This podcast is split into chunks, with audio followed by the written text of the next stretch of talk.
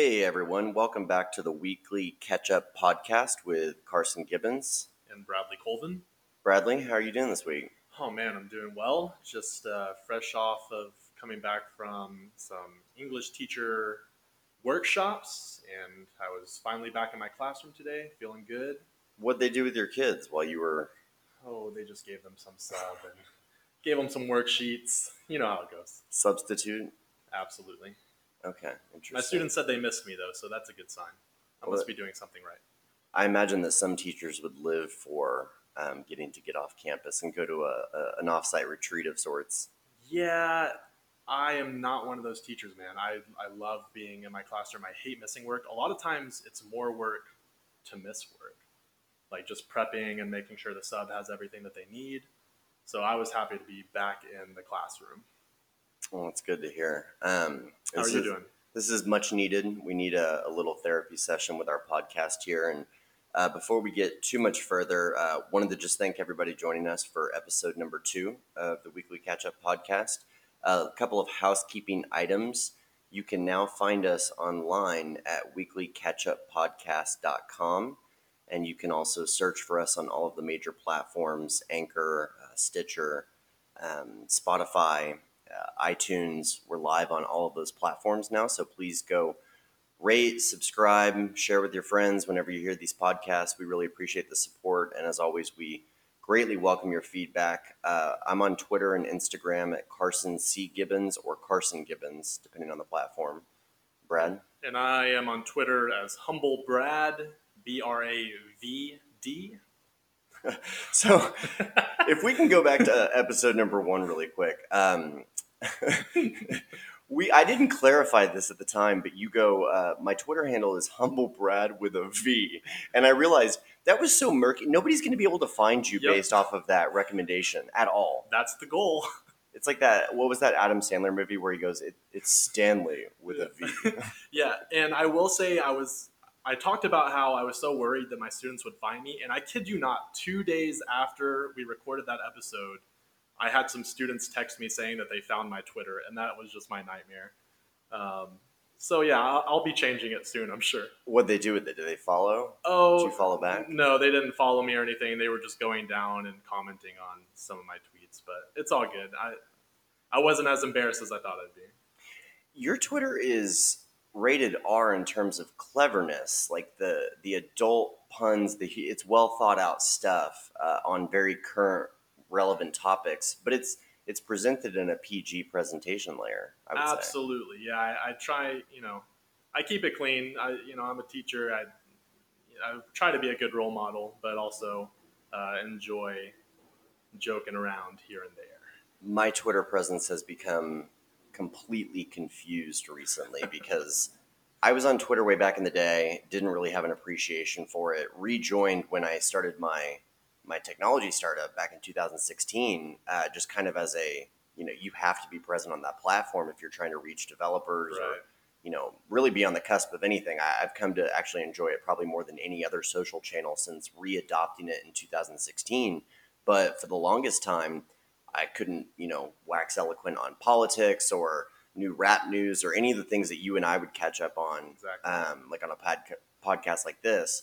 But um, I was mainly tweeting about API driven uh, technology items. that- Way over my head, but I tried to retweet you when, when I could just to Yeah. show support. You retweeted me on the milestone related items, which Right. was always appreciated. But now there's like a distinct line uh, from when I left the company where it's Yeah. like, hey, go go check out this article. And, and now it's like, here's me in the mountains. Here's a picture. Here's the first personal photos I've, I've really shared that weren't work or startup related. And they're beautiful photos. Now I am actively looking for you on the timeline, so it's good to have you back.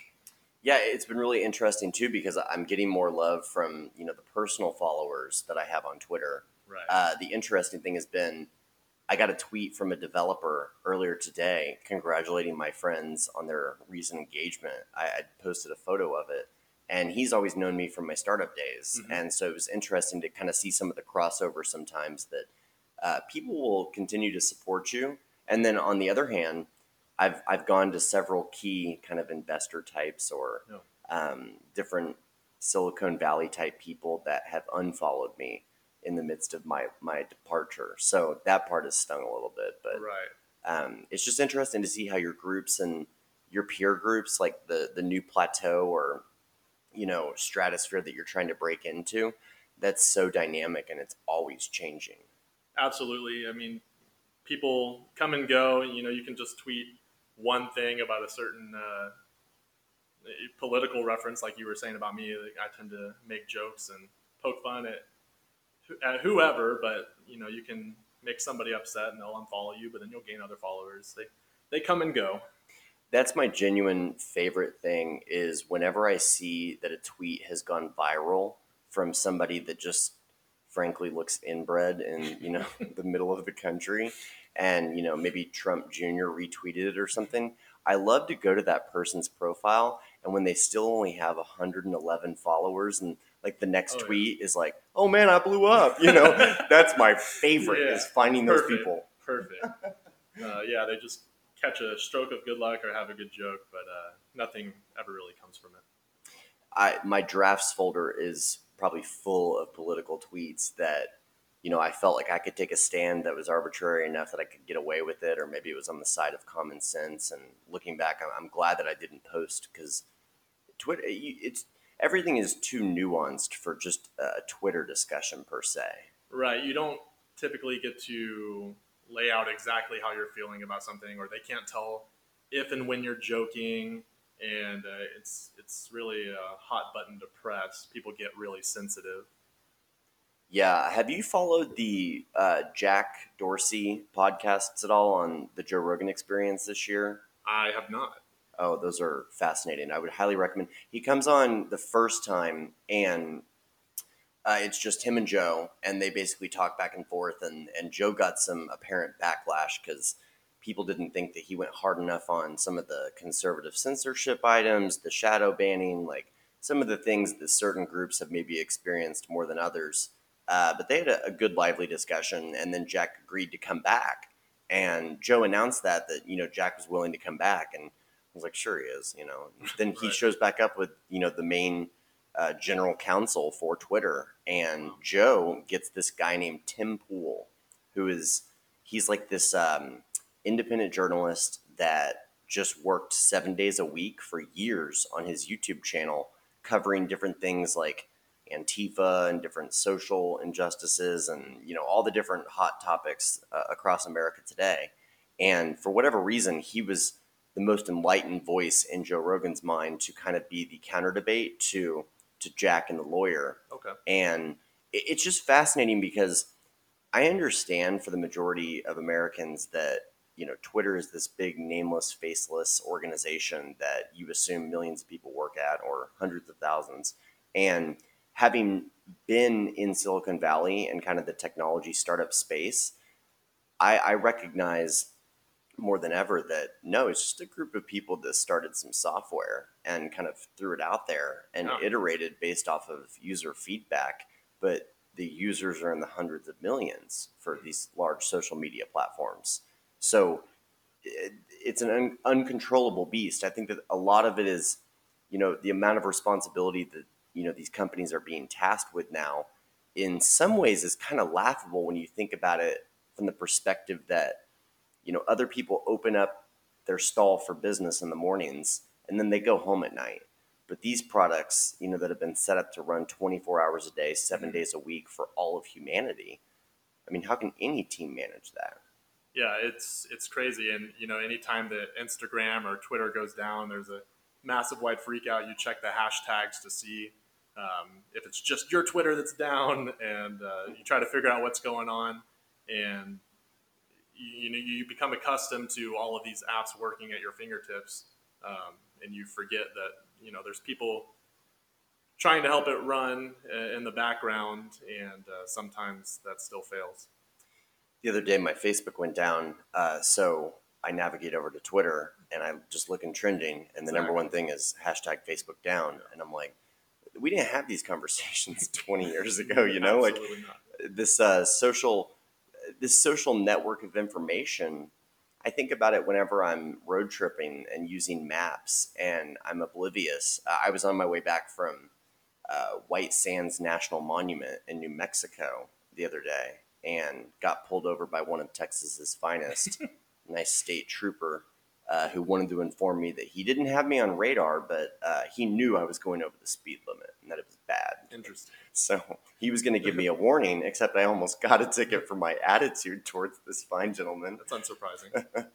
So I get pulled over on every single road. I've probably been pulled over three dozen times in my life now, wow, that's impressive. and completely clean record, not even a bad driving record. Um, Equally impressive. yeah. Anyway, uh, my point in telling you that was that I got pulled over. What was my point in telling you that? Uh, we're talking about maps, Google Maps. Oh, thank you. Uh, he so this state trooper is referencing the point in the road that he knew my infraction had occurred at, and he's like, "Yeah, it happened back at the corner of 380 and blah." blah." I was like, "Dude, my map says to go on this road for th- the next 300 miles. I'm flooring it and just you know taking a siesta, Yeah. man. I'm watching a podcast right now." That's great. Yeah, I, um, I didn't take as long of a trip, but I was in Austin this past weekend, and coming back, there was a huge wreck in Waco, and it just diverted me, and I avoided an hour uh, long traffic session due to backup and some accident. So, uh, you know, it's a blessing and a curse to have these things. No, it's mainly a blessing in my in my opinion. My main thought was just if the power grid ever goes down, if I don't have a fresh charge on my iPhone, I'm helpless because Then comes the curse. yeah, the we we don't even take maps. You do you remember back when you were a kid or even early driver, like the Had big the maps, the Atlas maps that you would have in your uh, your side Oh, doors?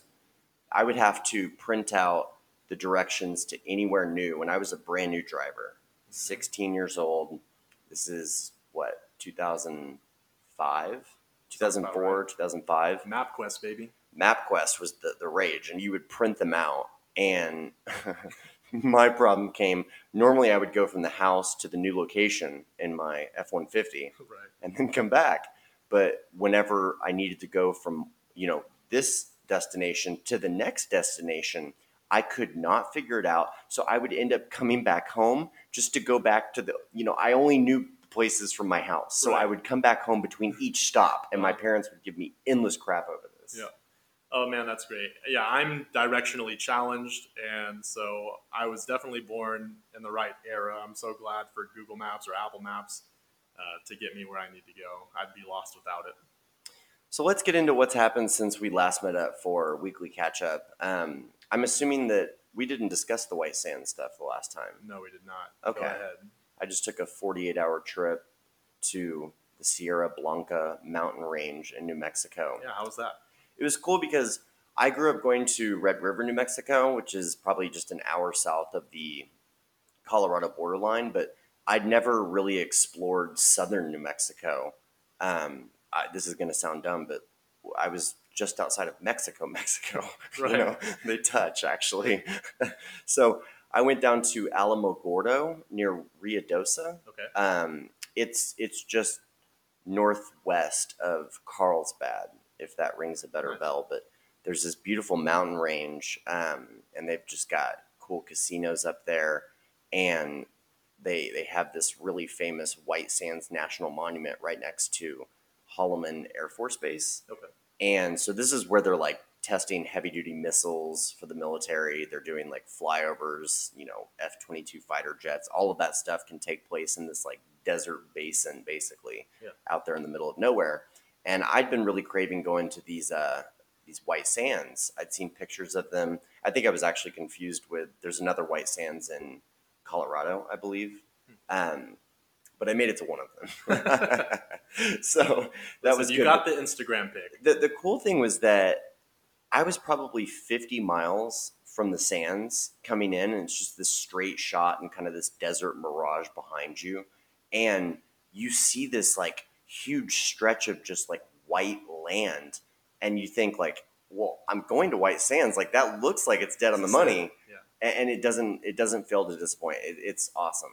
Yeah, it sounds incredible. it's really cool to see it from afar as well. And then you get there and there's like 50 foot sand dunes and people are renting sleds and going down them. And so I had a nice little meditation session on, on top of one of the dunes and it got interrupted by a, training exercise by the military.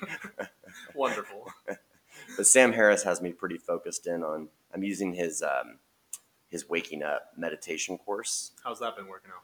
It's uh it's keeping me faithful just because you know he kind of dispels a lot of the meditation myths that I've struggled with or you know I used to get bogged down on you know is my posture okay am I is it okay that I want to sit in a chair and not on the floor or on a cushion instead of the hard floor he kind of boils it down into like what you're actually supposed to be focused on Okay. and as a result I feel like I've gotten deeper meditative quality uh, using his waking up course uh, rather than just you know listening to creek sounds on YouTube. Right. Yeah.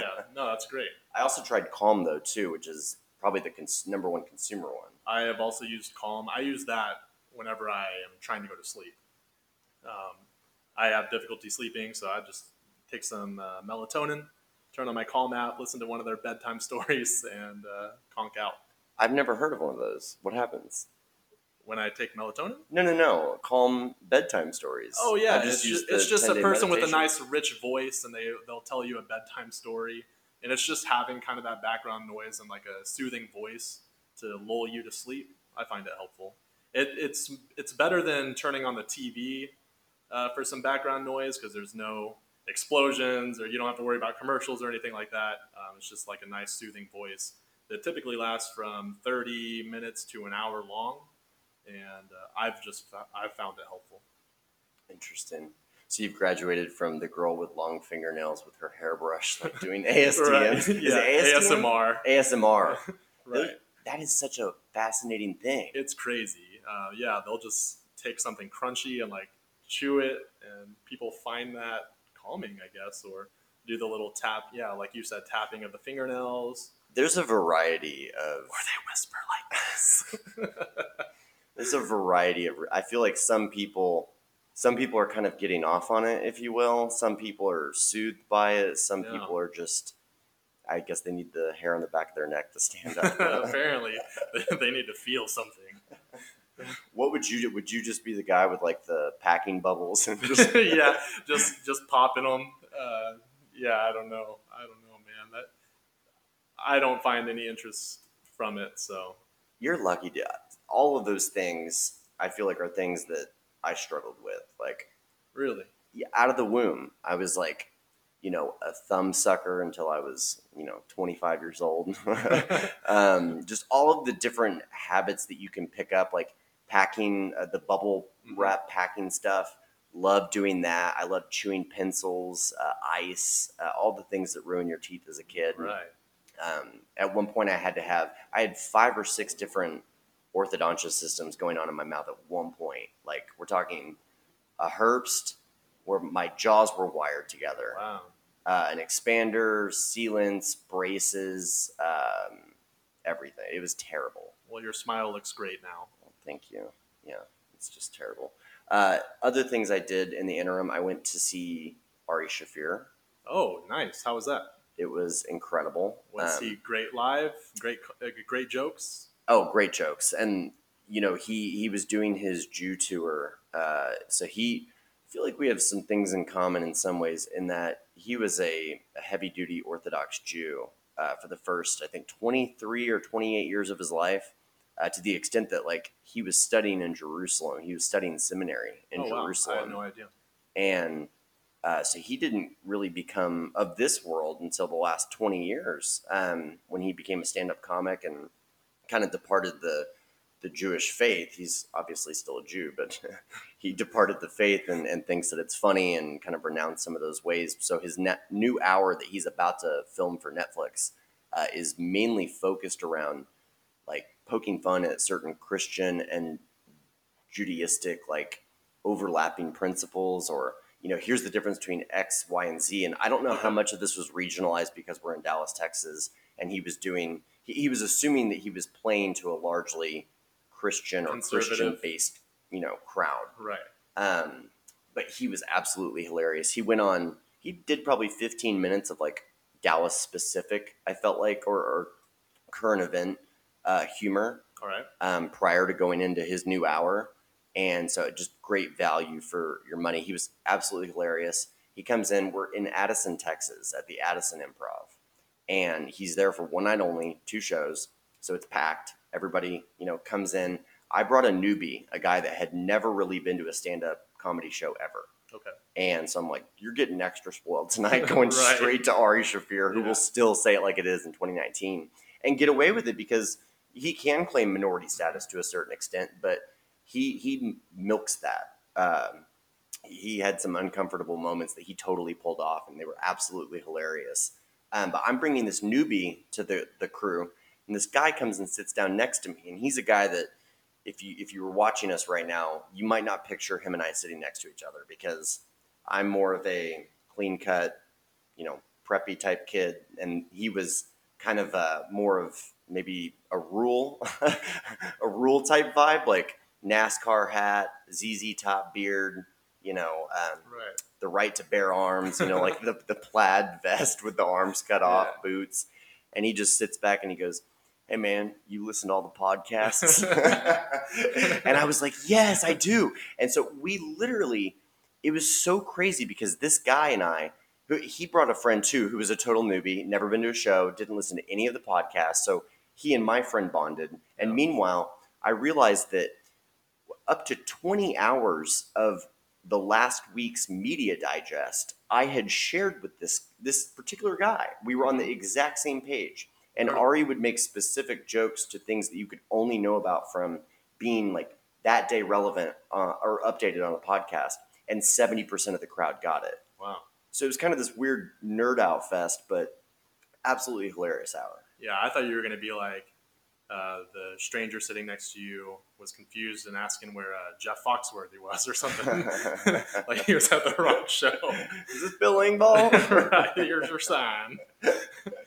no, uh, the most successful guy from that crew right now is uh, definitely Is that Larry? no, no, no. No, Ron, Ron White. White. Ron White is uh, he's the, probably the most successful tourer right now out of all those guys. Yeah, for sure. I feel like Foxworthy hung up his cleats a little bit. So, as far as uh, this stand-up set that you listen to, do you think there's going to be several articles written on it where people are going to be offended? You know, like they've been doing with Dave Chappelle and several of several of the other Netflix shows that have been coming out recently.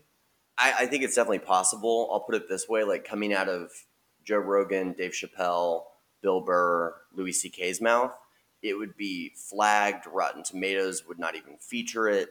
Uh, A hundred percent. Okay. However, Ari Shaffir has purposefully manipulated, I guess you could say, his his persona, his public image. Like he's very much set things up in a way where it's important to him to still be able to go to a music festival and like trip on shrooms and Molly and acid and like be able to lay in the grass and no one knows who he is. Right. So his social media following is all sub 1 million. Um, he has a flip phone. He routinely disappears to Malaysia or remote portions of the world for months at a time. Oh wow. He's just a real cool inspiration like that. And it was so cool because my friend, who obviously didn't know about him until you know he witnessed this stand-up hour, he offered to take a picture of Ari and myself after the show because Ari had said, "Hey, there's another show coming, so let's be quick. But if anybody wants a picture or anything, I'll be standing in the back." Oh great. And I was really excited about that because, you know, Ari Ari was on Rogan like two days prior to this, and so I go up and I'm I'm geeking a little bit, like Yeah. I'm fanboying, and at the same time, like it's so important to me to not appear that way yeah, I totally get what you're saying. to these people. So I'm like, hey, Ari, uh, great, Ari. I, I'm just kind of bumbling. So we take the, we look back. I look back at my friend. I see that Ari's smiling next to me. I see that he snaps two photos. I'm very, I'm just, my, my brain is exploding that I have Over the photo. moon. Yes. And so I go to walk towards my friend. I just say, thanks, Ari, and walk away. And I see my friend looking at me at, with the phone still in hand, kind of with this look of like, just kind of almost regret in his eyes. And I was like, wow, maybe they're fuzzy, maybe they didn't come out. So I grab the phone. We walk outside of the comedy club. I'm checking the pictures. They turned out awesome. Um, and he goes, we get to the parking lot, and he goes, dude, I don't even know if I should tell you this. oh no. And I was like, "What?" And he's like, "No, I'm not. I'm not going to tell you this." I'm like, "Tell me what happened." He goes, "Man, right after the photo, he actually went to give you like this really genuine handshake and you just totally dodged it and like walked straight away from him Oh, and he no. he was like still hand outstretched looking after you Yeah. like it was as bad as you could imagine wow. and that ruined my entire drive home like Yeah, you should have kept quiet. it was weird because like I see how you can get these, especially like girls get these celebrity crushes, like, and you would do anything for that person, Mm-hmm. And in this weird way, you know, no homo here, but I was like, I let Ari down. Like Man, he was gonna give me the the skin, he came out for the embrace, yeah. and you left him hanging. So anyway, great night there. Uh, Mark Normand was actually going to be in the club the next night, and I really wanted to catch him, but I had other stuff all weekend. Had some family in town. We went to the Texas State Fair.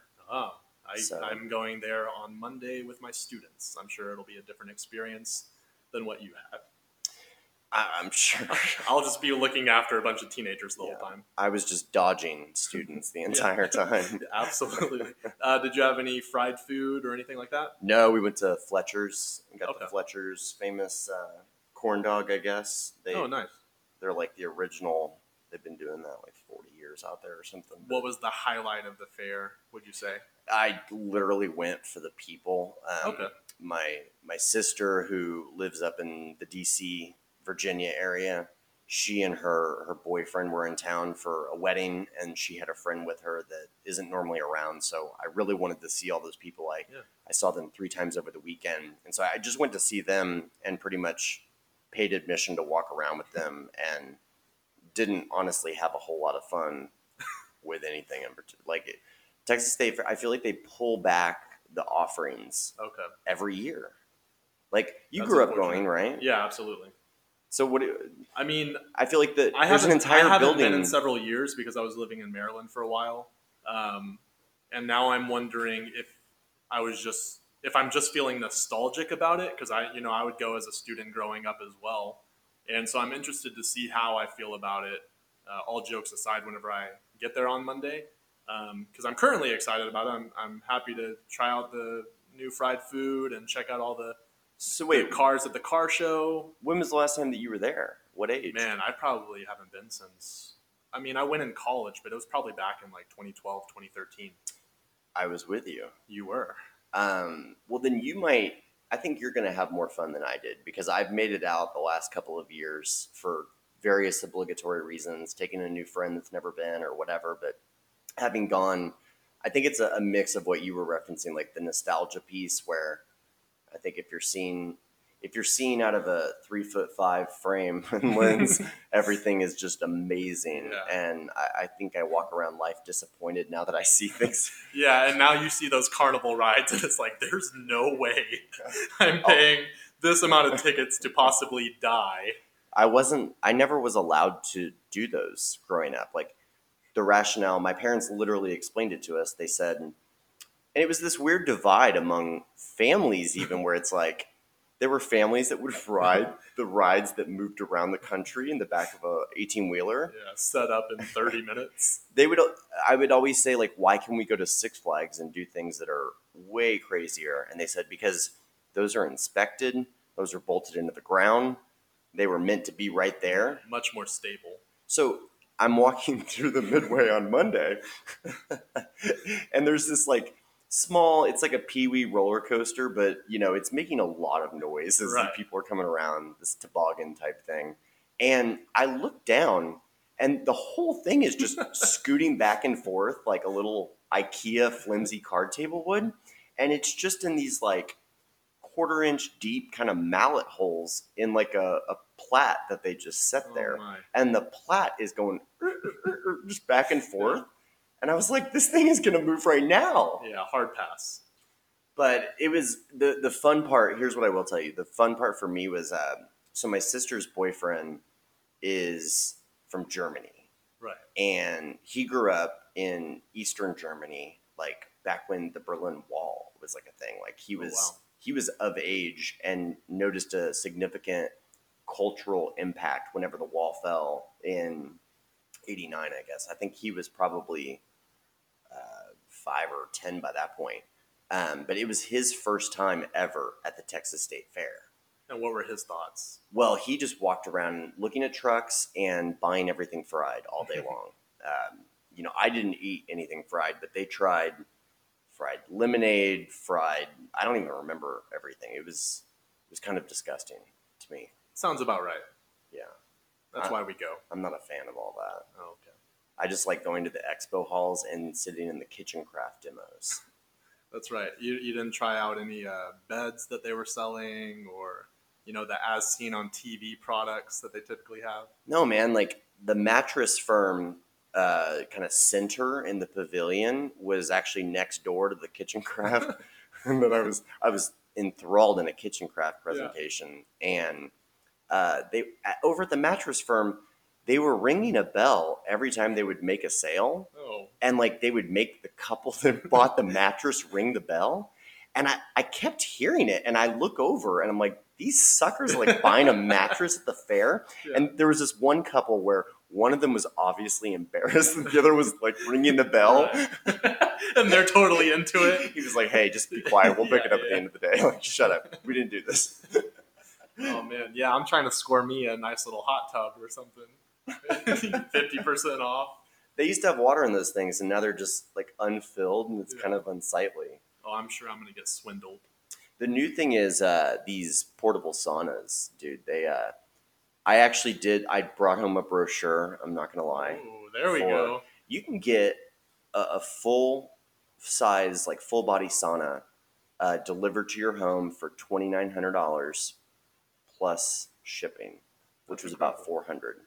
And whenever I get a bigger place, whenever I get a house, whenever I'm an adult, I definitely want to get one because they're saying that you know for inflammation and you know lifespan, longevity, all of those things that that is like so pertinent.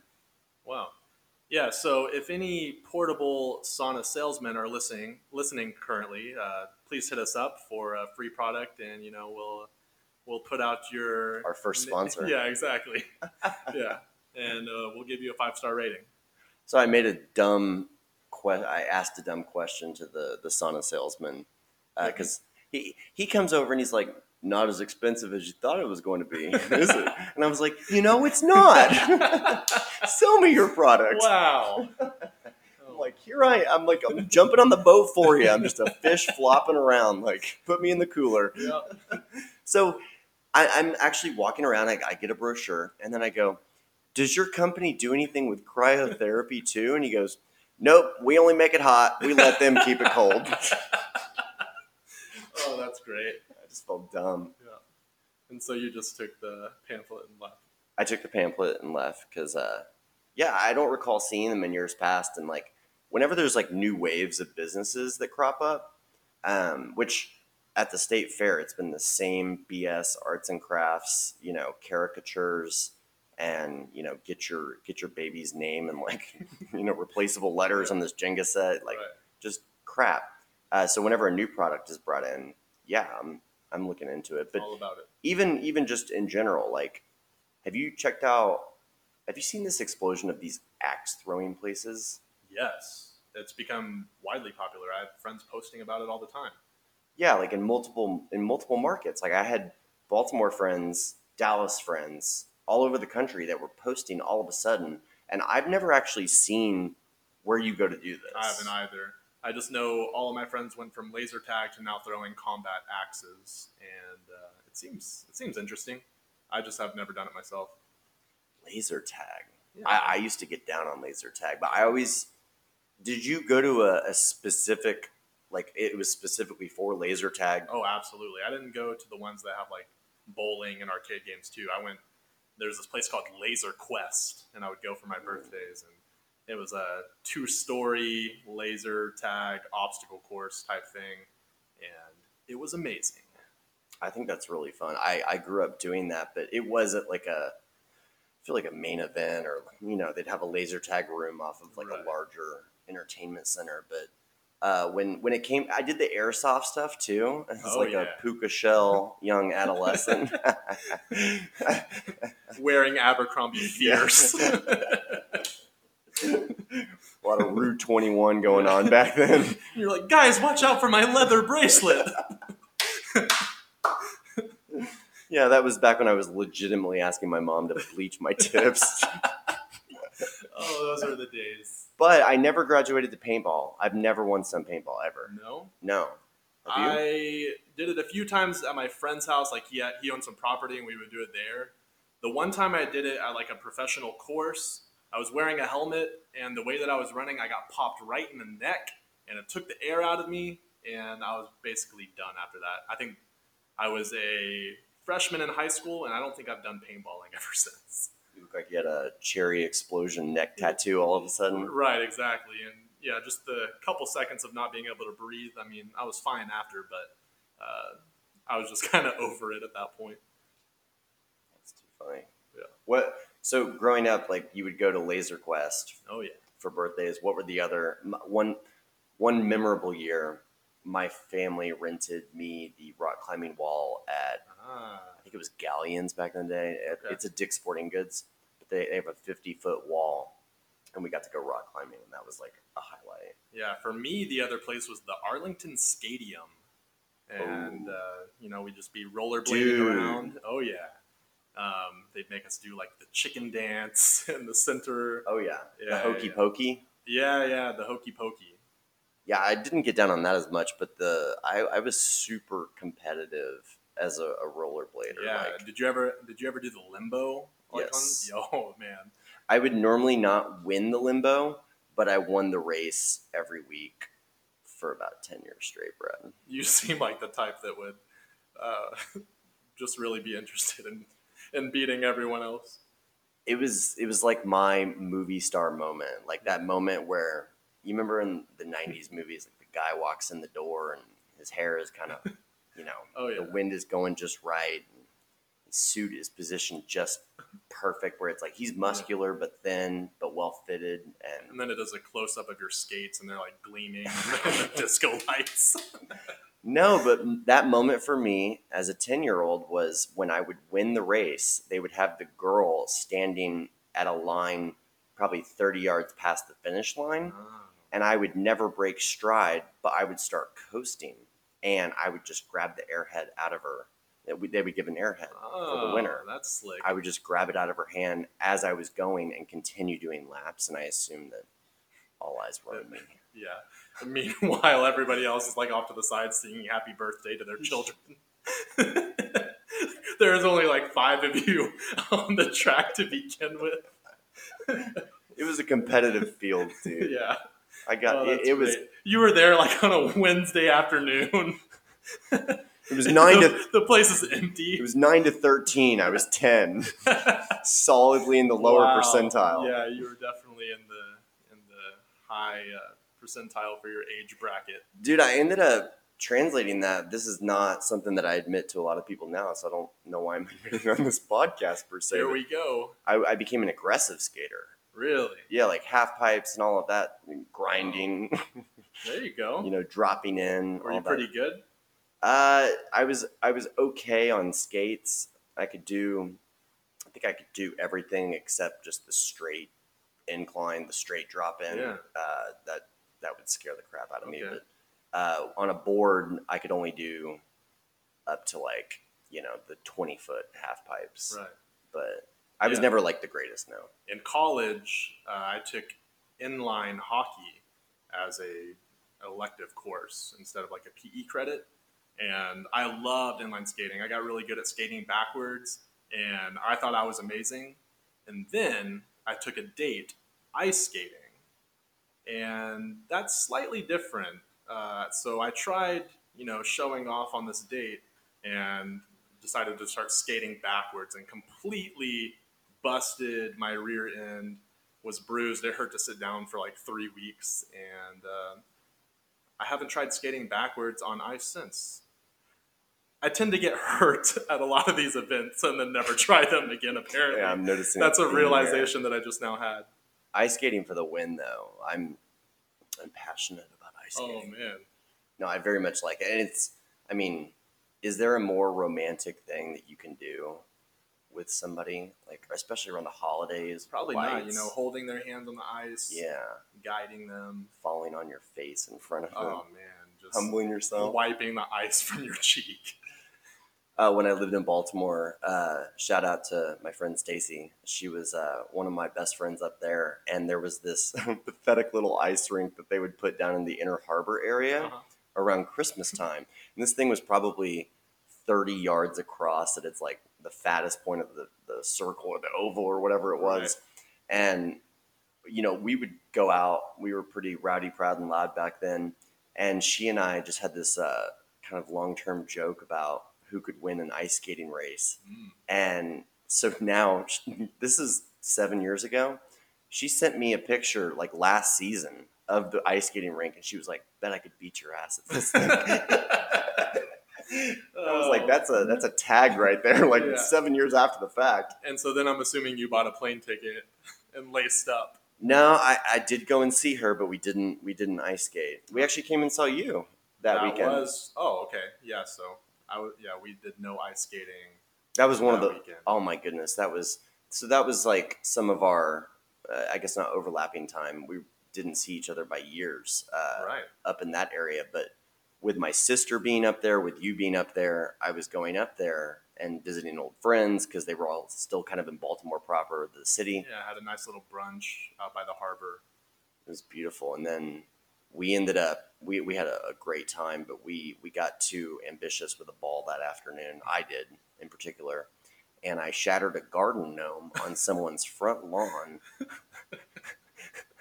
during a block party. perfect Like we're talking potato salad, white, you know, red checkered tablecloths, and I just shatter this garden. I have this tiny little ball. I throw it like Derek. I'm doing a sidearm.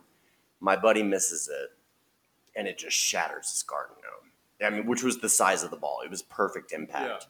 And little girl comes out on the porch. She starts screaming and crying. She's like, "Mommy, the gnome!" That's like it's a fa- family Oh heirloom my! And there's a block party happening like three feet to my left, and so I'm trying to explain myself. I'm so sorry. Can I Venmo you? Can I pay for this? And she goes, "It was priceless. Ooh, It was an heirloom." it was oh I was joking And her her husband comes out, and he's like, "Oh man, just get out of here. Don't worry about this. This, this is fine." And he's like trying to like calm her down, Yeah. and meanwhile she's telling me like.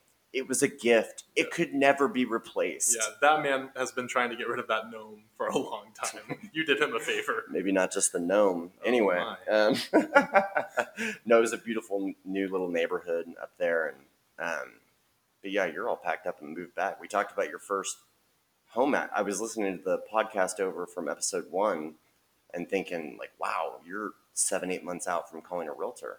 Yes. Um, still looking at houses over in the Burleson area, um, but it's been nice saving a little bit of money going from spending that amount back in Maryland to having no rent, living with the parents. But uh, yeah, I'm looking next year to be a family homeowner, get some of that uh, Airbnb going during the summer so I can travel and make a little cash while I'm away. That's what's up. Where are you planning on? Are you?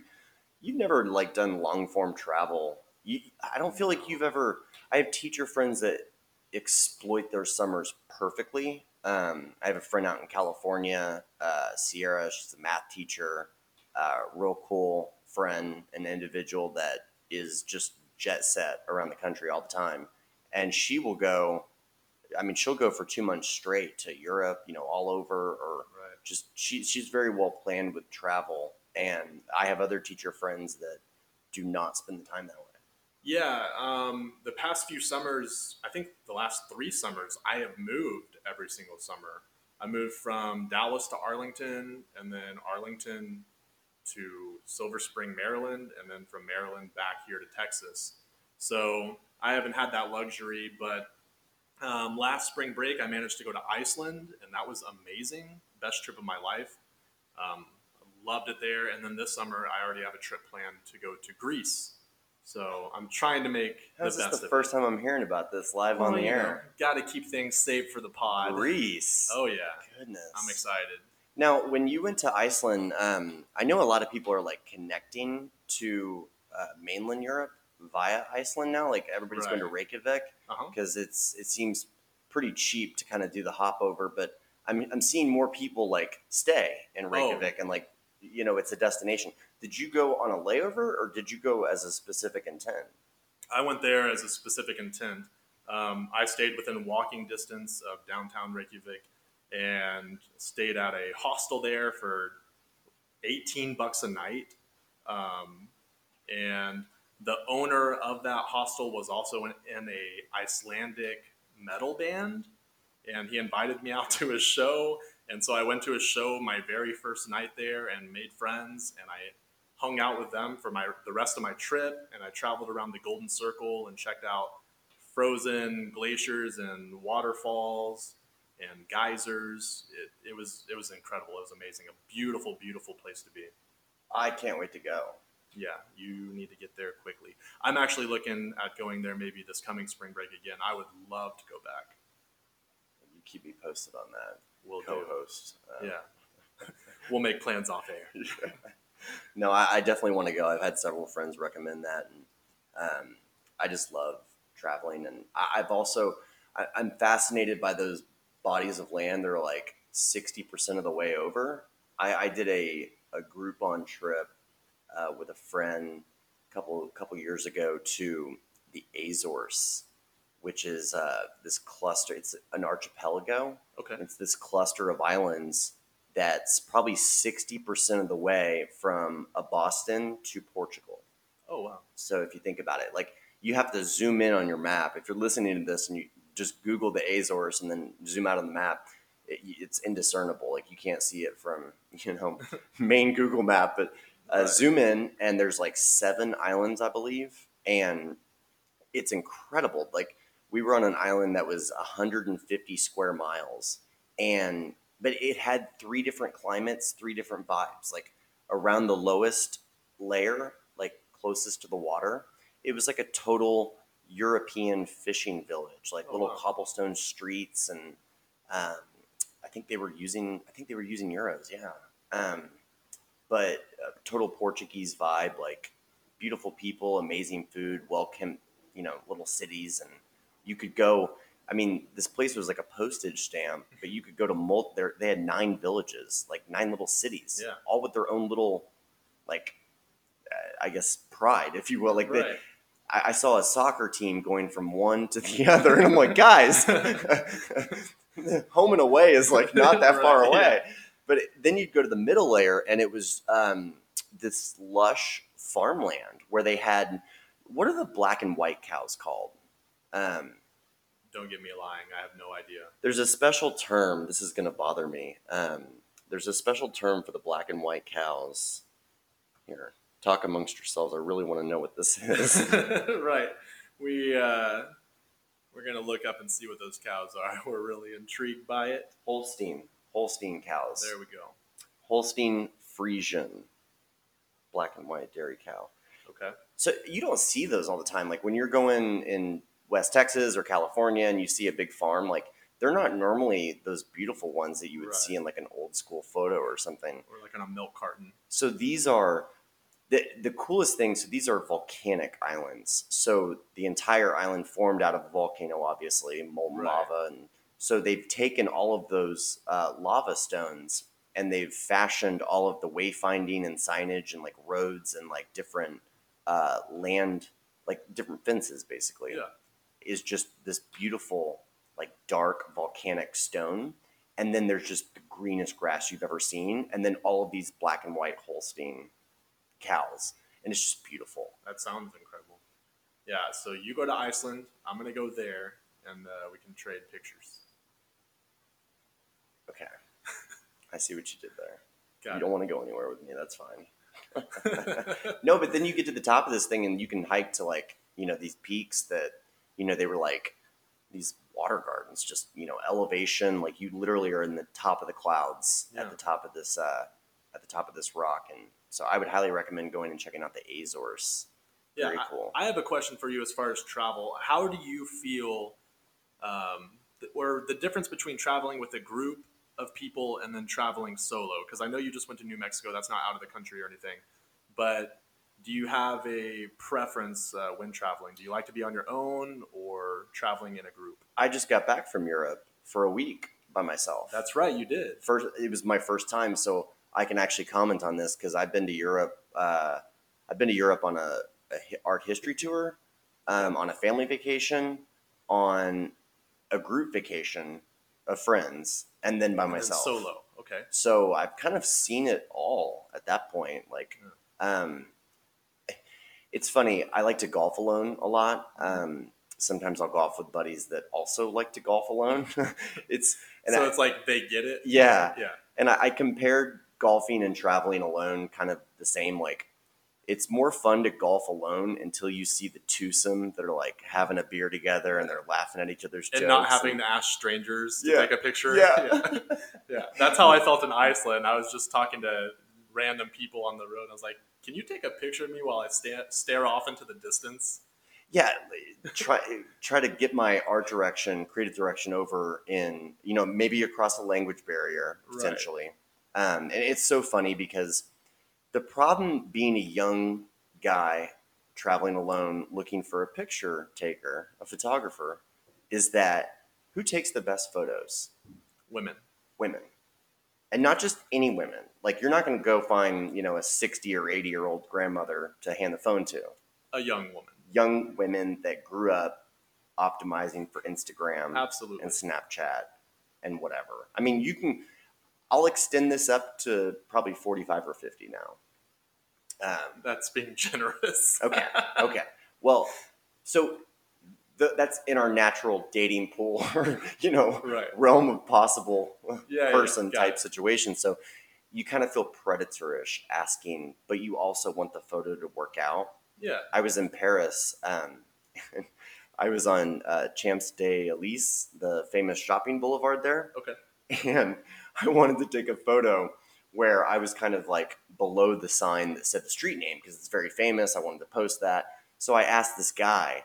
So I, the first guy I asked, he's like, "No," just kept walking. I was like, I looked dumb. I had to, Thanks for your honesty. I had to kind of pivot and act Yeah. like I hadn't asked him anything because Right. some other people so yeah. Wait a couple minutes to where try to look no cool. uh, no other people around the area saw. So then I ask another guy, and he's like, "Oh yeah, it's my friend. I'll do this for you." And so he grabs my phone. I'm just so appreciative, you know, traveling alone. It's the first conversation I've had in a day, you know, Right. since my last Uber Yeah. driver dropped me off. Um, so he just kind of like points it and shoots. And he's like, "There you go." And I Oh, no. look at the pictures, and this dude didn't even try. I mean, the sign wasn't in the photo. Oh man. There is like Yeah. Completely defeats the purpose. it, it was not so i literally thank god this boulevard is long so i walk a mile down that boulevard finally find a nice young 25 year old woman to take the photo right yep. anyway No, and whenever I was in Iceland, I was taking a lot of video as well. I wanted to splice together a video of my time in Iceland. And so there were points where I was walking down the road and there's like, you know, the sea in the background. And um, I asked somebody, I was like, can you just hold my phone here and take this video? I'm just going to walk across and then you can stop the video once I'm out of sight. And the first person I did that to, um, you know, it's basically the same thing. Like they didn't. Uh, press on my face, you know, so the the light would fix itself, and I was completely flushed and too bright. And uh, I looked at it and I was like, "Oh yeah, no, this is great, thanks." And I waited for them to like disappear out of sight, and then I had to ask another young female if uh, she wouldn't mind taking the video, and it turned out great. Ended up in my little montage that I made at the end, so I can completely relate. what you have to do is just lay in lay in wait not to Right. not to continue the predator vibe i realize how terrible that sounds but uh, i remember in paris i was at the eiffel tower and i was you know across the main way from it next to all the fountains and whatever that building was i couldn't read the sign um, Tourist. Google it. Um, I remember uh, I was I was looking for somebody to take my photo, and I'd seen this girl that was like traipsing around. And she, the best thing to do is find somebody that's also traveling alone, and then be like, "Can I take your? Can we swap?" Mhm. And uh, so anyway, I think that I found this this person. And so I'm probably five feet out from her, about to like raise my like, hey, you know, You You wanna swap? Yeah. and then the boyfriend runs in out of nowhere with the selfie stick and he's like, hey, babe. And you know, they go to pose and I'm like jumping out of the way and like trying to act cool yet again. But I did see, actually, there's some great photos. Uh, I think the best photos from that trip uh, that were stranger taken were at that location, and it was this beautiful girl from London that was traveling alone, and we she gave me multiple cameras to you know take pictures Wow. of her. She had like not only just the cell phone camera, but a real camera, Right. so you know she was dedicated. Oh yeah. And she must have taken twenty or thirty photos of me from different vantage points, and Perfect. we really did each other a solid there. Love that. And then we went our separate ways. It was just like a beautiful moment, and never saw her. again. yeah, I'm like, you know, do you want to tag me on Instagram with these or So, if you're listening, uh, refer back to our email. I was in the green button-down shirt and jeans. I'm sure you remember. Oh No. my goodness. Um, no, I would say there, there's pros and cons to both, right? Um, I'm kind of the older I get, the the less nonsense I will deal with. So I think the last friend group trip by the third city, like first of all, I won't go in a group that's bigger than maybe six, eight, Oh, ten of the sure. coolest people. For sure. and then those people are highly selected and like even among those we all know who the weak links are and we're like okay Yes. you know it's on us to be the mature ones and lead this group in a non-dramatic way Yeah. and we know who the col- and we know if this person falls this person falls too Yeah. i've seen that happen my last time in paris Okay. there was there was a all out girl fight and i went to the second weakest link and i was like i know you're mad but she's crazy Pull it together. i know that you're better than she is at least tell me that Yeah. It's like, I want you to know you're right. Let's move on. no but i would say i mean anything you can do in life together do um, but you know at that time i was doing a lot of soul searching you know trying to decide how i wanted to spend my time moving forward and interesting reflection on kind of that piece is that the traveling didn't help me. It didn't illuminate anything for me in terms of like carson you should go and you know do this type of job or start this type of company or anything like that. Um, i was kept busy. Right. you know and since i've been back it's the weeks where you know i haven't let a day go by where i wasn't supposed to be out of town or at a meeting or you know doing something. And the days where you know nothing has really cropped up on the schedule those have been the most impactful days for actually plotting the future Interesting. like those are the days when urls are getting purchased when friends are getting contacted like hey dude what if we did this and you know x y and z and like you know the the creative juices are really flowing so i'm, I'm actually in certain ways and i've had other friends advocate this but you should let yourself get bored you know lock your phone up Mhm. you know don't schedule anything for the day because something might pop that day Love that. Love that sentiment. Um, yeah, I feel like a lot of people tend to eat, pray, love, and you know, go travel and find themselves. I think there's a lot to be said, like like you just said, um, to slow things down a bit and uh, not busy yourself up and just let your mind go blank and figure it out on your own. I went to Iceland right after I had told the school in Maryland that I would not be returning the following year and I also thought that that was going to be like, okay, well, I'm going to get get this together. I briefly thought that I might take a master's course in Iceland and just move there for a little bit, um, but it wasn't until I came back home that I was also able to, you know, just kind of reevaluate and totally enjoyed that trip. But it wasn't like the soul searching or soul finding that I had initially thought that it would be. That makes more sense now in, in retrospect because that was kind of a YOLO moment for you because you didn't Oh, have yeah. anything else lined up for quite some time after telling them that. Like, you just knew that you weren't going to be at that particular school. yeah, I just knew that it was time for me to part ways with them. And I, I considered Iceland. I considered moving to the West Coast. Um, there, there were a lot It's of the different best options. coast. right. Shouts to G-Eazy and Blueface. That was Blueface, baby. Brad's favorite rapper. oh my goodness, he cannot rap on beat to save his life. I, I think that's the, it, it's like the near miss. He lets you go almost the entire line. You're like, this is going to be a miss. I don't feel like that was intentional. I didn't. I don't feel like he intentionally rapped off beat in order to get famous. I think it was just lightning in a bottle. I I don't know. I don't know if it can be replicated. Is that why he? Are you saying that's why he got famous? Is because of that particular style? He- yeah, he has like this spastic rap style. I I cannot and I've It's you know, definitely unique. yeah, and and I've talked with you know the ladies and they think he's a great looking guy too. So that I'm sure that helps. I've talked with you, and I you think he's a good-looking guy. I mean, he is. he is. great smile. Keep it up, Blueface. Well, that's funny. Yeah, I think travel is a, a great palate cleanser between different chapters of your life, and you know, this was an opportunity where I knew there. Not often do you know in your own life like that. There's actually a chapter change occurring, Right. and this one was crystallized for me, and that was I, that's my favorite thing. I love that. You know, if if I know a door is closed, I, I wish more doors would close because it's the open ones that hmm make me want to pull my hair out and stay up all night and you know rethink all of my decisions. Right. Um, so when some when it gets you know kind of lodged firmly shut, that's that's perfect for me because I'm like you know, there's a billion other doors. So I was just excited to kind of know that and know that hey I could I could take a couple weeks right now and go.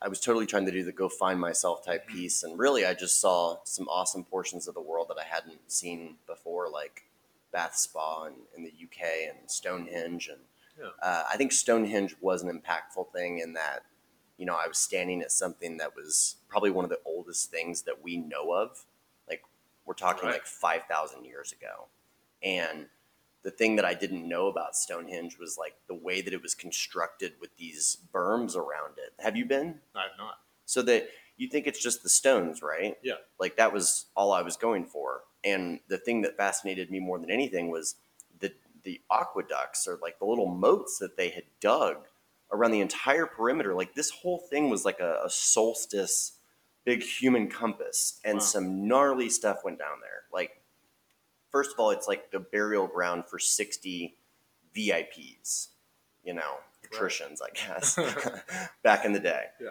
But they definitely sacrificed some people there. And this stone is, you know, faced such that, you know, the, the sun comes across it at noon on this date, uh, blah, blah, blah, casting this shadow for this sacrifice. And they've got this raised berm where you could kind of envision people walking over. And I don't know what was going on in the moat. I like to picture fire. but I mean, it's a chamber. It's a sacred chamber. You just see when you just see the stones, you're just like, oh, cool, it's a circle. Yeah, I But no when you see this- this other stuff. I mean, a five thousand year old moat. uh, It's still a berm. It's still all set up in that way, and so you see this was a processional Yeah. that was being led into the center of this. And when you think about humans having to, you know, move these stones five thousand years ago, these stones are like thirty tons. It, it's pretty crazy. That- Nearest river is two and a half miles away That's insane. but that kind of thing is and then seeing the the roman baths in bath spa um, i mean these people they had aqueducts and levers and levees and dams and dikes and all that this cold water would come up from this bubbling spring and they would contain it over here and then pump it over there and it was just incredible i would i can't believe that they had that kind of engineering mind to combine like things that they were building out of brick in the city center Yeah. with naturally replenished sources.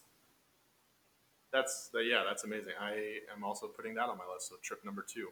Sorry, I'm, I'm going too deep on No, each no. on each leg of the journey. I You're, one, you're wonderful.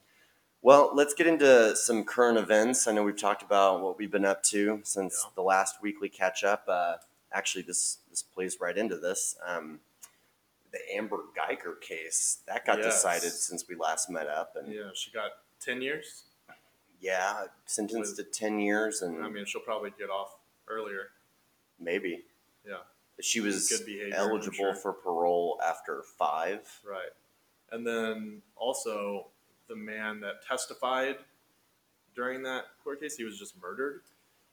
That that was the biggest deal to me here recently because for just so this is kind of a standalone podcast if you've been under a rock for the last 18 months for sure Um, Amber Guyger was a Dallas police officer who lived on the south side of Dallas and went to her apartment one evening after a long shift uh, last year or the year before. It's been 18 months or more.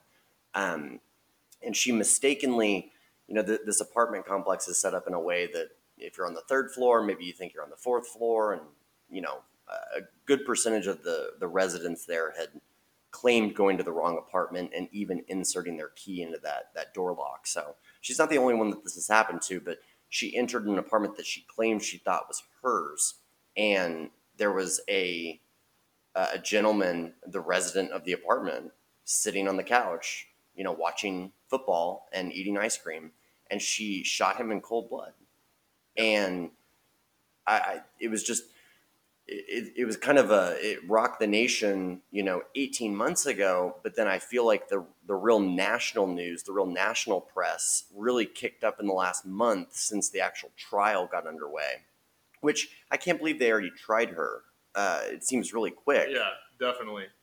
Um, yeah, she came in. The gentleman's name. Why am I forgetting his name at the moment? oh botham botham john Yeah, that was the other meaningful piece was that you know I, i've been to parties in this exact apartment complex like it's a total if you're in the dallas area it's you've definitely been there or around there like it's not off the beaten path and he actually worked at pwc pricewaterhousecoopers he was like a, an auditor or tax analyst or something that my i had personal friends that had worked with him and were heartbroken and pwc dallas which is four blocks from where we're recording our podcast right now they just unveiled like a new um, art piece of him in the lobby as Oh, a wow. dedication. Um, but it, this was not a situation where, it, yes, it was a it was a white police officer and a unarmed black man type situation, but he did nothing to make her feel unsafe that we're aware of. Right. Um, granted, we've never gotten his side of the story or anything like that because you know she she shot to kill. Uh, the disturbing thing to me, let's just talk about what we learned in the last week Okay. because I don't want to argue the merits of the case or anything like that. Like she's obviously irresponsible, should not be a police officer. I do think she should be in jail, Yeah. and I do feel like there's always been this other shoe waiting to drop on information because initially I when the initial rumors were circulating, I thought I'd heard that they knew each other, that she'd been up there for a noise complaint or that they had hooked up or something had happened prior to that. And it, I just, her story, I have issues with the fact that she was, you know, diddling her married partner, right. um, you know, and, and just being kind of a crazy girl about it, it sounds like. Like, yeah. And I, I listened to the 911 call that she had made. Um, that's the most disturbing stuff, right? Yeah, and it, honestly, I mean, she just didn't seem super remorseful. I remember her saying, "Oh no, I'm going to lose my job," and it's like you should not be thinking about that in that moment. I don't know. Maybe maybe it was due to the shock if she truly didn't know what was going on. But either way, it just it just really makes my skin crawl. it, it goes way worse than not remorseful. She did not render aid. When they Oh, got yeah. there, she was pacing, like she was pacing in the hallway while he was still alive and bleeding out yeah, inside. not not performing CPR. she didn't have any blood. She had brand new gloves in her pocket that had never been used and zero blood on her uniform. And that tells me that as she realized that she'd made a mistake, She did not go to help him. she didn't render aid. He could have still been alive because when first responders still first got there, and you, you see the did you see the uh, the um, what do they call it body cam of I the don't think I did. so the first responding officers were wearing body cams, Okay. and she comes out and she was like, "I thought I was in my apartment. I thought I was in my apartment." Those were her first two sentences on the body cam. Not help this man or yeah, it's sick, sickening. Yeah. So that that happened, and then the main one of the main witnesses, who I, I guess he had some video recording or something. He was a, I think he was a resident there. I think I he was a believe so. neighbor. Um, he winds up murdered two bullets to the body this Yeah. weekend, and that, whoa, They're saying it was a drug deal gone badly. Um, finally they said that yesterday. So Yeah. it was. I get the sense that like City Hall found out that there was like a, a John Doe that was murdered, and then they found the wallet or something, and then you know, oh, it's this person, but with you know the layers of bureaucracy and government and everything, like Mhm. P, you know, the the medical examiner may not have pieced together that oh, this is the person that just testified in this particular case because there's cases going on all, all over the place, but Yeah. They finally confirmed the identity and yesterday announced this news that three men had driven over from Alexandria to purchase some drugs and a fight ensued. Yeah, apparently there was a dispute, and they both draw guns. One of the drug dealers is shot and goes to the hospital and gives his side of the story, and you know confirms that he is the one that killed him, um, but that he was defending himself. Yeah, I mean, once the actual story came out, it, it pretty much checked out and made sense. However, I don't know if you. It's just the timing of it all. oh, for three days, rumors were circulating, and people were kind of mum about the whole situation. And I, I remember having a conversation with my family over the weekend and saying, "Man, did, did the cops get him? Did he Right. say something? Did he know something he wasn't supposed to? Were they protecting the thin blue line?" Or It's definitely a conspiracy theorist's dream. Well, DPD tweeted out yesterday, uh, you know, the community activists and leaders who are making these false allegations about what's occurring here, like, stop. Like, it's really harmful Mhm. to the credibility of us as an organization here at DPD and, like, you know, the actual investigation that we're, we're going after right now. Right. And at the end of the day, like there was a life lost, and so you can believe what you want to at the moment, but also give it time to breathe, and also just pay your respects to the dead Yeah. instead of uh, you know going around just tweeting about it or or making a big deal and just throwing rumors around. Yeah. I could see it from uh, the narrative led itself to, like, oh, you know, corrupt police officer fending Right. for one That's of their own. all. but I don't get the sense that you know that they were rallying in support of Amber Guyger either. She seemed she seemed like she was leading a, a kind of irrational existence at the moment. Like just a lot of things don't add up, and uh, her Pinterest account was like it was remi- it was MAGA reminiscent. Like her Pinterest, which that is not the social media channel where people are like, you know, God, apple pie, and country, uh, defend your guns. But she had quite a few kind of police centric posts on Pinterest Okay. that, you know, here's the thing when you read them back in black and white, you know, after she's killed a black man, they seem really racist. right. And I, if I wasn't discussing it in this context, it would be something that an aunt of mine, you know, would share on Facebook on National Police Officers Day. Yeah. But so much of the language that we use to prop one group up is there's veils in there. Like there's other things going on sometimes. Yeah, it definitely. It, it comes across super sketchy to me. Um, I don't know. I don't really have any more words for it. So the German boyfriend that we took to the Texas State Fair, he made a great point about this over dinner the other night because my family was discussing the case before um, they, you know, the cops came out with you know these three drug dealers from Yeah. Louisiana had to come over. He said, "I don't understand why she was going home in a uniform." And a badge with a gun in a car that gave her power. Like she clocked out. He's like, why don't you go in your clothes to the police station and put on the clothes. Here's your badge. Here's your um, here's your revolver Mhm. whatever. Go do your job. And then once And you're then- off duty, He's like firefighters aren't taking the you know fire truck home with Wow, like the yeah. burlap you know the big hefty overalls. And I was like, that's a great point.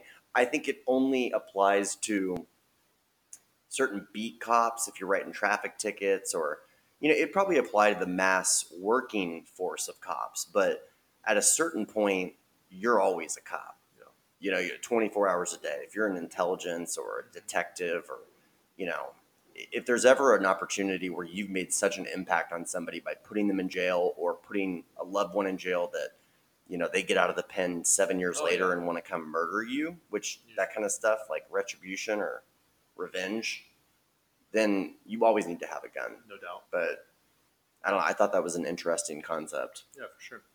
uh, we need to quit taking breaks off of podcasts because episode one, the Dallas Cowboys were three and zero.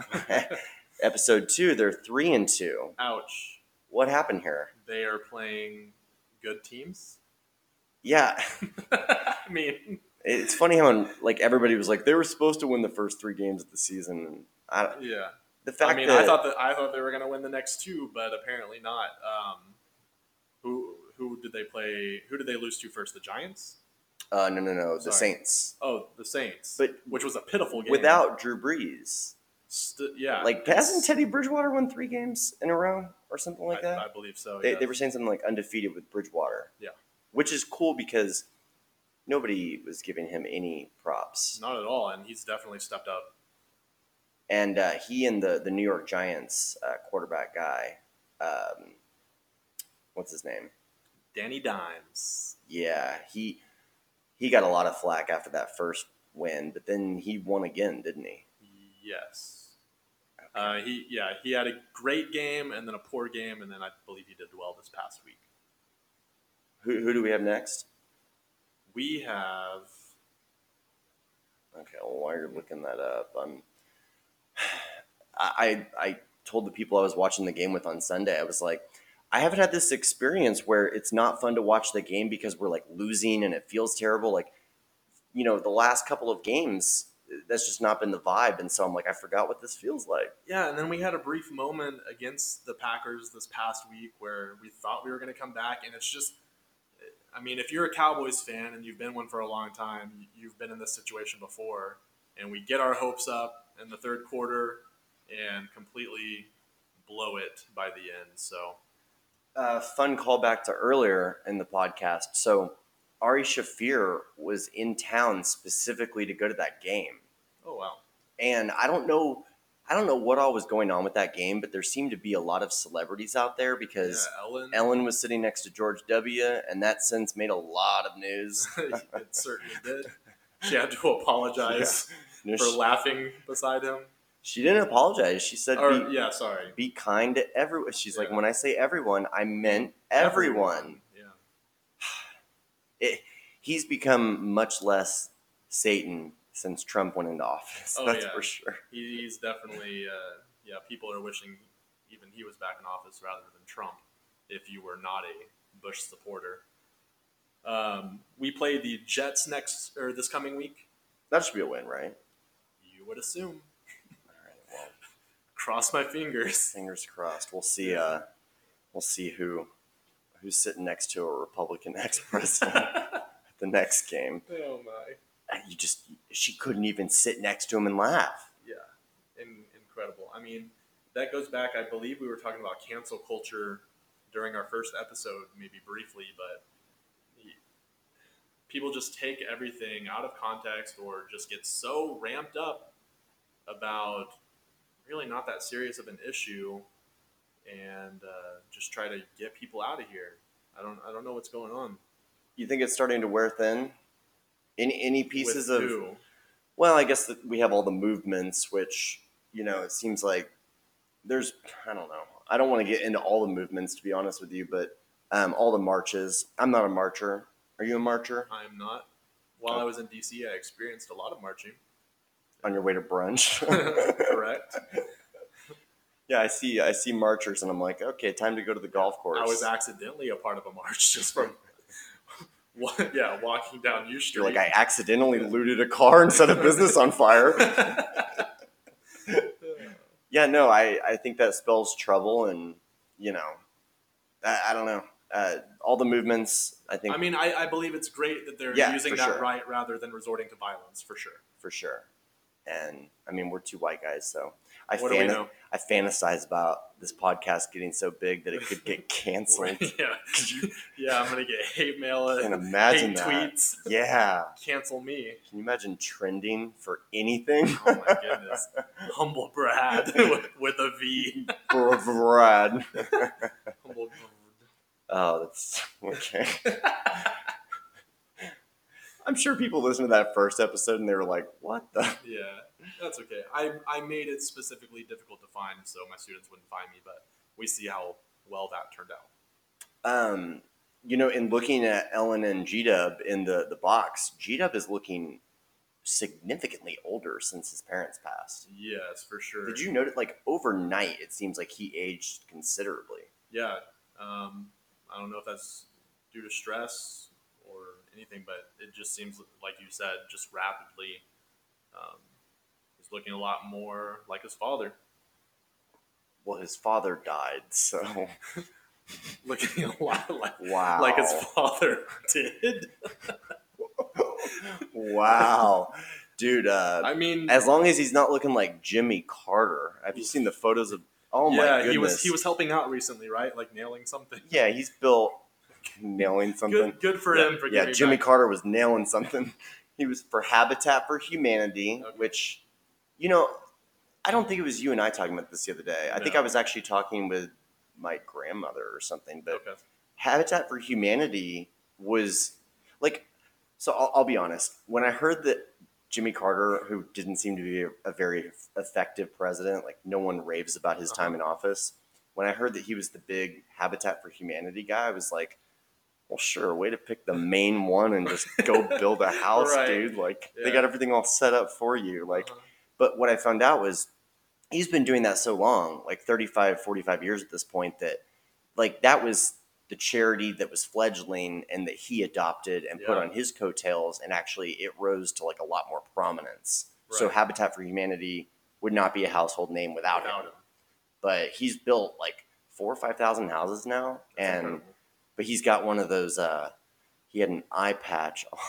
he had a, a bandage, eye bandage on, and then you could see like he looked like Joe Biden during a debate. Like his eye had exploded. There was a black eye underneath that, and he's still out there with a Yeah, hammer. but he has a good he has a good reason for it rather than Joe. But uh, yeah, he was out there hammering away and giving back to the community. It, was, it was great to see. What's up with all these entendres with you? It's just Listen, they, they're Jimmy Carter is they're happening hammering. to, they're happening to me rather than me happening. Oh, to them. okay, okay. I see how it is. Okay, so we got one ex-president uh, hammering away, one watching Dallas sports teams lose in boxes next to Ellen. Another one is watching his wife go back on all the on all the big programs and you know talk about her new book with Chelsea and Right. they just made the media circuit and then Obama just celebrated 27 years with, Yeah. with his wife. They're so cool together. They are great photo. And then we have Trump, who is going to, depending on how you look at it, could be a soon to be former president of the United States. It's, it's possible. I'll tell you, the only way that's going to happen is if he gets voted out either next year or the following term, obviously, because. Um, Now the White House just said they're not going to comply with the.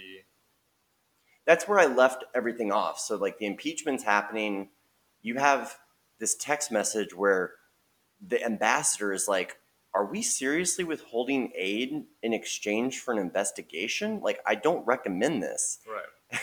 And then the other guy is like, "Call me." Literally. Yeah. So we have all that and the guy who is more than willing, I think the guy who was like not comfortable with any of this, who resigned and then made himself super available and was called to the hill and got blocked. Like he's still like, I'd love to do this at some point, but Right. that's where I left things off. Like, how did they fire back? Um, you're talking about the White House. How did they fire back? No, no, no. I'm, I guess I'm talking about Shifty Schiff and the lefties. um, I mean, I I've just seen a bunch of Twitter rants about it. You know, being like, well, this is infringing on the rights of the people. Like the White House, the, these rules are set up in place so the White House is not allowed to do this. This is a, um, the White House saying that they are not going to comply is exactly why we have and created these particular rights so the people can step in whenever they don't agree with what's going on with the president and the decisions that they're making. Yeah, I'm. You take a 24 hour break and you just don't know what the latest stuff is because I know he's in the he's in an impeachment inquiry. All of this happens. The transcript is out from the call. You know, he asked China to now investigate the Bidens. He's like doubling down, Yeah. and they're dredging up all these old calls. And I think the big narrative right now that I keep hearing is okay, if you think that you have the votes, just put this to a vote to see if it'll pass through to the Senate because right now this is in the House, which is the first stop. Yeah. If it passes there, the real trial is in the Senate where anything could actually happen.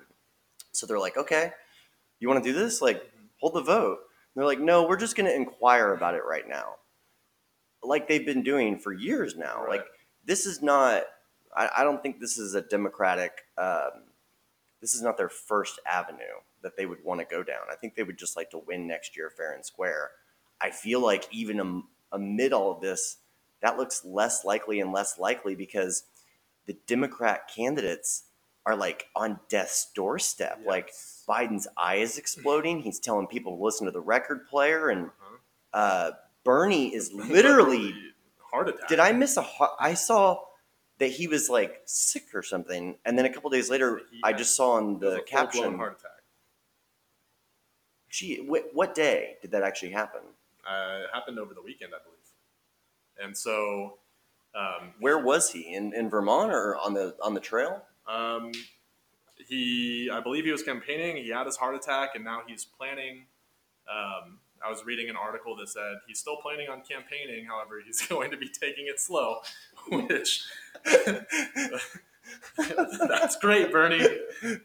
Happy for you. Not intended for those who may become pregnant or president. I believe he was feeling some type of burn in Dude. his chest. oh man, that this is gonna kill him. And he just Literally. got rich. He just got that book money, baby. Yeah. His wife just started These swindling money. be his best years. Ah, I, the point's been proven, Bernie. Like you're not a contender this go round. Like the movement that you're continuing to propagate, which I love. You know, I, I like Bernie. This is not. This is not anything against Bernie. I think in a perfect world, if we had to strip certain things away, and really, listeners should go listen to his uh, Joe Rogan podcast because he talks about a lot of precedents that have been set up, you know, in the past where he's like, I just want to continue that precedent with a different percentage amount. But like Yeah. these these ideas have not always been that radical or crazy. But um, you know, there's no he's not commenting on actual tactical items. Um, like I'm prepared to step in and serve right now on Yeah. this particular issue. He always defers back to his we need a movement, Mm-hmm. we need millions of people, blah blah blah. Yeah, and if you truly believe that, I mean, his his time is coming. It's time for him to turn a lot of his following to support somebody else who has the same principles and, and beliefs as him, um, and pull all those votes together to actually be effective and do something. I'm sure that he feels caught in the middle because, you know, he he ran spoiler in, a lot of people's minds for Hillary last go round, and now when he is tasked with turning around and inevitably throwing support behind a candidate, that person's obviously going to be Elizabeth Warren because they're they're more eye to eye and than Biden, and I think Oh yeah, for sure. Bernie Bernie is still completely sound of mind. I think Biden's mind is going out and his body still looks, hey, Dapper, I'm gonna come smell your hair. Yeah. What's going on? You know? My goodness, yeah, you cannot trust that man with a microphone. Meanwhile, Bernie is, you know, sound of mind, you know, he's, you know, cool dude, uh, but his body is given out. But he's going to have to choose Elizabeth Warren, and if that, if the poll numbers don't reflect that she's the front runner at that point, It's going to be hard to give that support. I'm sure he's gonna feel like, "Ah, what what's going on with me in politics in this country recently? Like, Yeah. I keep getting put between my uh, rock and a hard place, basically. between running for president and the hospital. Sorry. You just saved all your jokes for Bernie, didn't you? You're just gonna clown on this old man. I'm, I'm just now getting into my groove, feeling great. My coffee's kicking in. Ah, as long as if we can just get, uh, I'm not a Kamala fan. She has come across as so two faced throughout this entire process, like playing her hard nosed prosecutor past off of like like she changes that narrative so so constantly. She's a shapeshifter or something. Do you think it's just? Do you think it's because she's been unreliable with her facts from the get go, or do you think it's because she's trying to appeal to a larger crowd, and so she keeps telling and like twisting stories around to uh, to get more people on board? I think that um, the the old way, the old ladder to success that a lot of these people adhered to suddenly doesn't apply anymore. I mean, she is a success story and a half. If half the stuff that she says about, you know, her, her civil rights past and busing and, you know, disadvantaged, you know, upbringing and all of these different things, like she's the first so many things in the state of California, like first woman attorney general. Um, you know, she ran the largest criminal division uh, outside of like the the federal um, system, you know, because California is so huge. She's a very accomplished woman that put a lot of bad people in jail. Um, sounds like she also might have put some not so bad people in jail. I, I don't have enough information to really speculate on a lot of that, but I think that now she's being called to task for, you know, her lack of leniency as she's courting the black vote, especially. They're like, hey, you put a bunch of us in jail, essentially. Like you Right. you prosecuted a bunch of crimes that we all deem are pretty irrelevant now. And I think the big strike against her was that she put people that were marijuana. Um, they they you know they had a an Users or arrest. sellers? Yeah, uh, users or sellers. You know they had marijuana on them. They were arrested for possession. Um, she put those people away, and then when she was asked if she had used marijuana, you know she laughed, Right. and it, it was different things like that where you can just just picturing it, you're like, oh, you know, it, and she's It- yeah, struggling. it comes across very gross. So I think she's having to unfairly walk. I think they're all having to unfairly walk back certain actions or time periods where at the time they were probably doing you know the best thing that they knew how Yeah. and now it's no longer you know socially expedient or a, a positive thing i mean alexandria ocasio-cortez is calling for the abolition of prisons Yeah. like completely apparently I don't. Yeah. And when you, when you give these about that, conservative talking heads that kind of ammo, they're like, sure, let let the Let child predator loose. or the murderer come live next to you and see how you like it. Right. Yeah, that's crazy. And it also goes back whenever we were talking about technology earlier and just how that has been a game changer. I mean, now everything that you do and say is being recorded in some form or another. So there's a tweet out there or a voice recording, a phone call, something that could potentially take you down. And you could have been, you know, uh, saying something in jest or just something off the cuff that you may not truly believe. However, they're they're going to come at you uh, regardless of how you meant it, um, and it can definitely definitely take you down. Yeah, I, isolation technology tools, you know, isolate that audio uh, Right. could bring a lot of people down. Um, it- it's almost like for people that were raised with a, a big invisible friend in the sky, you know, that you were never actually alone. Um, You know, God is always watching you.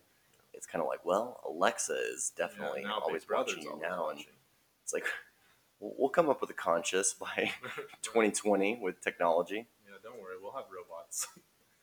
Well, B-Rad, I have one last thing on my agenda here, but I'm going to probably skip it for this podcast because I wanted to talk to you a little bit about the, the UFO rage. oh yeah, we'll definitely need more time to discuss that.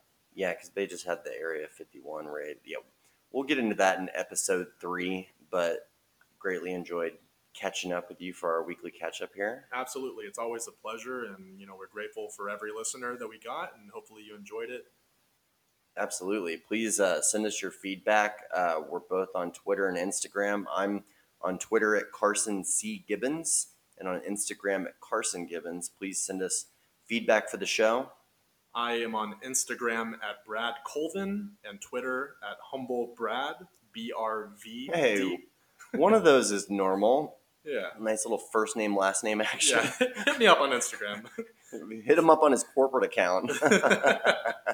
and as always, you can check out the show at weeklycatchuppodcast.com. All right, Thanks, guys. everybody. We'll catch you up next week.